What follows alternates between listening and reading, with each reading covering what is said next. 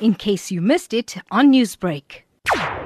So this report is compiled based on 1,591 whistleblower accounts that we received between the 1st of January and the 30th of June 2019. What we highlight in this report is at least five focus areas, five sectors that whistleblowers talked about when they came to our offices or lodged a complaint online or any other uh, platform that we have to lodge complaints on. So the, the, the sector that we received the most cases on is the South African Police Service, which was um, with 9.2 percent of the report. What would you say is the underlying factor causing this result? The top three general trends that come across in all sectors that were reported in the six month period.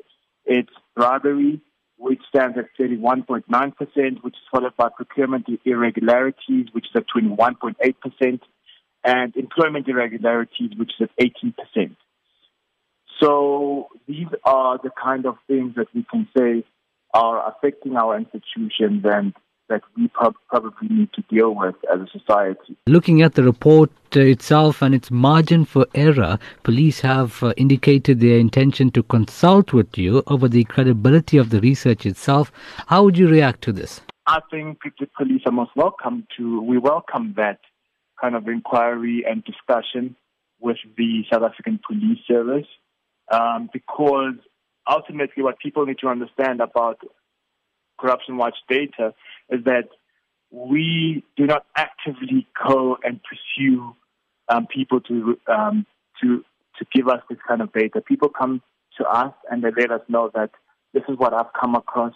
This is what um, I'm struggling with. I'm a victim of this. This is how a police officer has treated me. And when I raised the issue with his superiors, this was this what was the outcome. What sort of intervention would you suggest from the public in clamping down corrupt officials within the police force? Members of the public should do as the 1,591 whistleblowers have done so far. Um, they should take charge of the situation, and the best way to do so is to report incidents of corruption. We need to call out those who are in authority. We need to hold them accountable.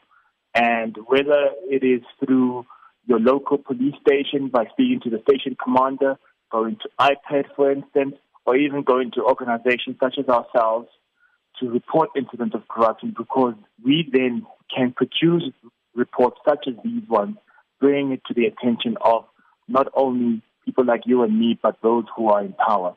Newsbreak, Lotus FM, powered by SABC News.